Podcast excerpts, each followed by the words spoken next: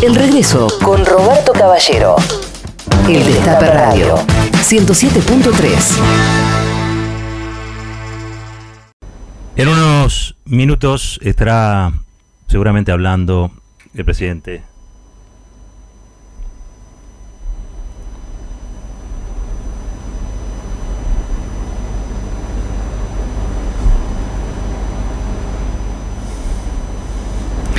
En unos minutos estará seguramente hablando el presidente Alberto Fernández.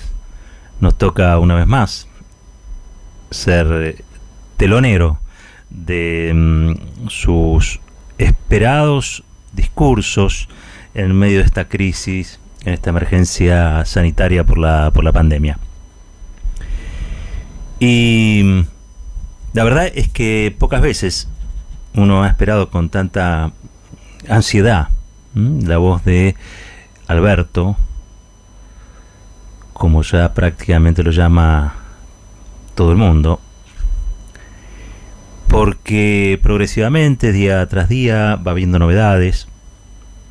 Hoy hablaba con, con Cintia, un Cintia todavía no muy tempranito, y lo que se nota es una enorme hiperactividad, una enorme hiperactividad que se refleja en el boletín oficial. El boletín oficial está minado resoluciones normativas que tienen que ver con un gobierno que no descansa, que se ha tomado en serio, muy en serio, lo que sucede y que se ha tomado muy en serio la gestión. Comparativamente de lo que veníamos, tenemos un gobierno que en este momento está, yo diría, conectado las 24 horas, y que cada una de sus resoluciones o normativas está destinada a proteger. A proteger. Si Alberto Fernández por decreto pudiera decidir que esta pandemia se acaba mañana, lo haría. Le llovió a él, le tocó a él, como tantas otras cosas, ¿no? Pero podríamos decir que él se ofreció para ser vicepresidente del país hundido por el neoliberalismo. Con lo cual no tenía mucho derecho a queja. Alguno dirá, vos que eres el presidente, sabes dónde te metes, ya estás grande, ¿no? Pero lo de la pandemia sí es inesperado. Lo de la pandemia del coronavirus, del COVID-19, es algo inesperado, absolutamente inesperado.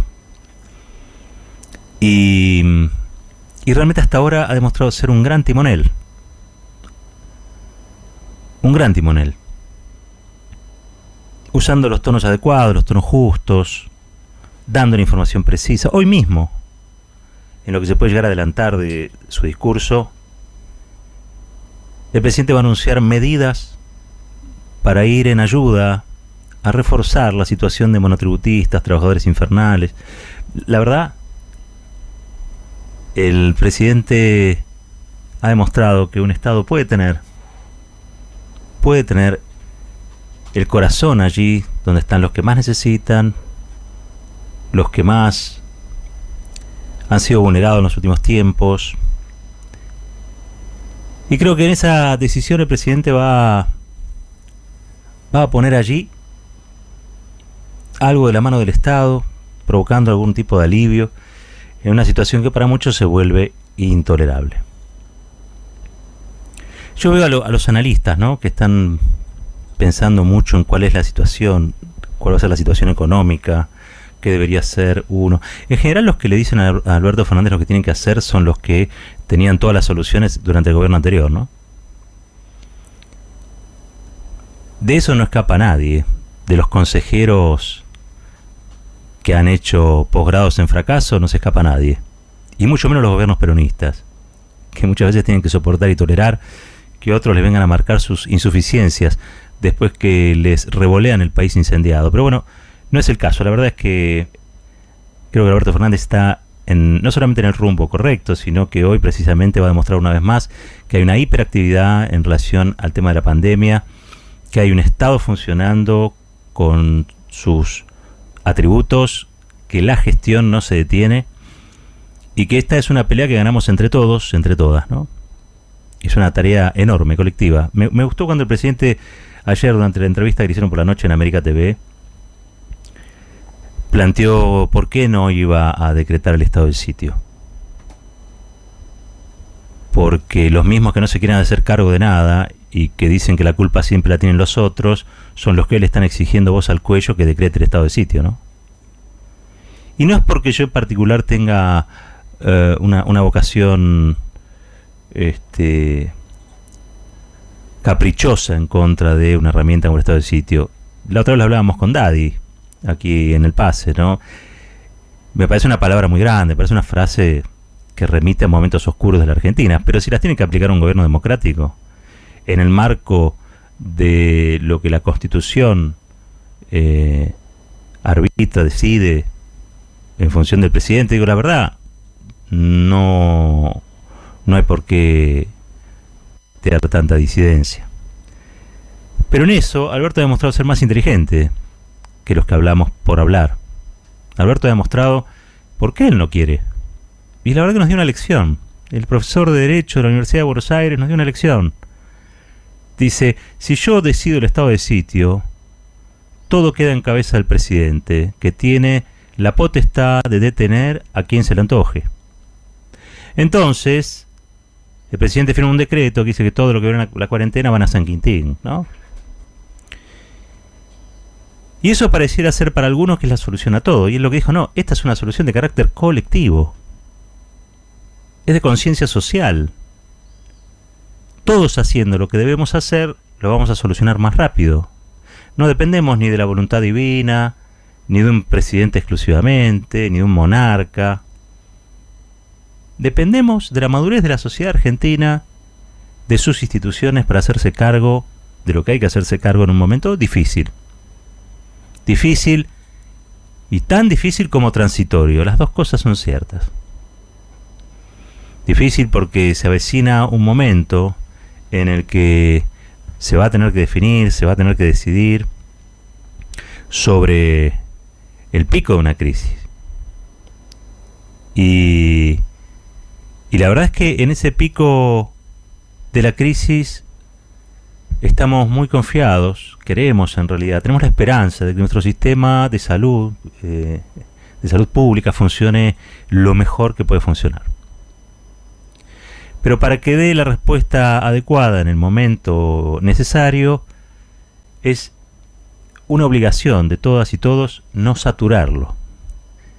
Es decir, no agolparse, no ir todos juntos cuando esa crisis, cuando el pico de esa crisis llegue.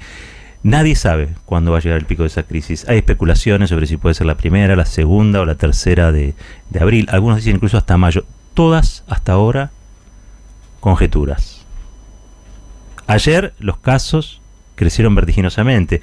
Hoy decrecieron un poco. Es alentador eso. Pero igual no hay que quedarse quieto. Porque ahora estamos conociendo los casos de los que se contagiaron hace 15 días. Los efectos de esta cuarentena preventiva y obligatoria se van a ver recién en dos semanas, porque ahí es donde más o menos se va a evaluar qué efecto ha tenido en la realidad. Es muy importante, yo estaba viendo de fin de semana a hoy, por lo menos en la capital federal de todos los argentinos, de todas las argentinas, no, no había movimiento. Era casi, diría yo, más que un domingo, más que un domingo. Y estaba garantizado con las fuerzas de seguridad, en los retenes. También parecía, y voy a decirlo, así como hay escenas de argentinos que avergüenzan, hay otras escenas que nos reconcilian con nuestros compatriotas. Y había gente que estaba mm, haciendo cola en una farmacia, en un supermercado, pero no eran más de 10, 15, respetando el metro y medio, dos metros de distancia. Este, y eso también hay que valorarlo, ¿no?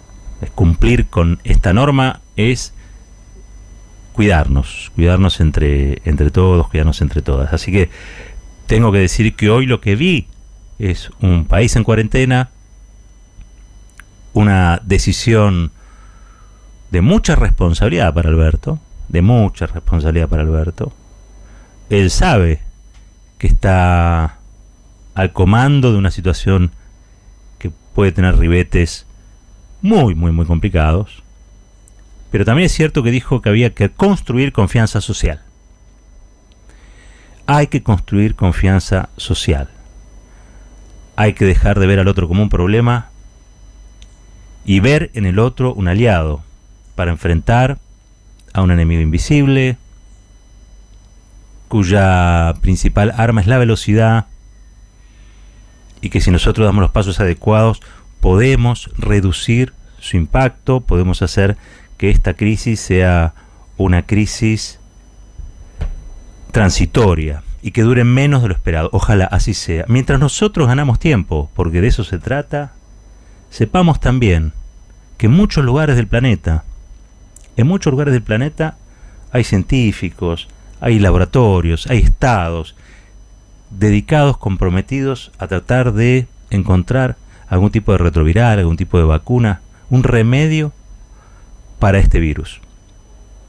Y como ha ocurrido tantas otras veces en la historia, en la historia de nuestra especie, en la historia de la humanidad, muy probablemente más temprano que tarde, esa cura va a llegar. Y va a llegar. Y todos sabemos que va a ser así. Lo que está en duda es si llega más rápido o más lento. Si lo medimos en relación a lo necesario, pareciera venir remolonamente. Pero cada cosa tiene su tiempo.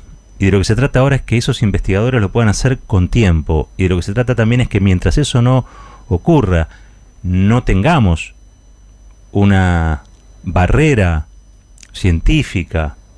Bueno, le apliquemos la barrera de la física.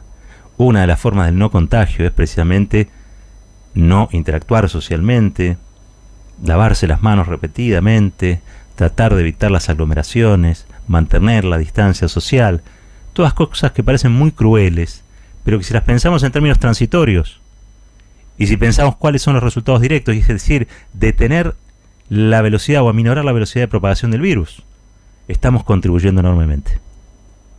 Y así como muchos médicos, muchas médicas van a estar al frente, en la primera línea de fuego, haciendo su fenomenal aporte a la salud pública, a la salud de todos y de todas, lo que nos queda a nosotros es hacer también un enorme aporte y es ser la retaguardia de ellos. Y para eso ellos necesitan de nuestra tranquilidad, de nuestro uh, acatamiento de las normas, del acatamiento de la cuarentena. No seamos una complicación. No seamos una complicación. Como verán, estamos saliendo de modo remoto aquí en la radio, estamos avanzando en la cuestión técnica para seguir prestando el servicio de comunicación que prestamos. Hay un gran esfuerzo del el destape en toda su en toda su jerarquía, en todos los, los que componen este gran proyecto y sobre todas las cosas les quiero decir que todos aquellos que se han sumado al destape, que se han suscrito al destape, bueno, están viendo en la práctica para qué sirve eso. Ustedes están sosteniendo esta, esta radio en la adversidad y esta radio tiene también en la adversidad el objetivo de sostenerlos a ustedes. Gracias por suscribirse, gracias por estar al otro lado, gracias por hacer posible que con las condiciones tecnológicas de hoy podamos estar al aire aún en un momento de cuarentena. Hay un enorme esfuerzo, un enorme talento técnico, un gran compromiso de periodistas, de productores, de todos los que hacemos el destape y fundamentalmente de su audiencia. Así que lo quería decir, porque así es como se construye una salida, una salida hacia un futuro, un futuro de tranquilidad, un futuro de salud, donde realmente Alberto Fernández y su gobierno se propongan reconstruir la Argentina que dejó devastada el macrismo. Por ahora es la emergencia, es el momento de la unidad nacional y esto es fuerte y al medio. Fuerte y al medio. De 19 a 21 en el Destape Radio.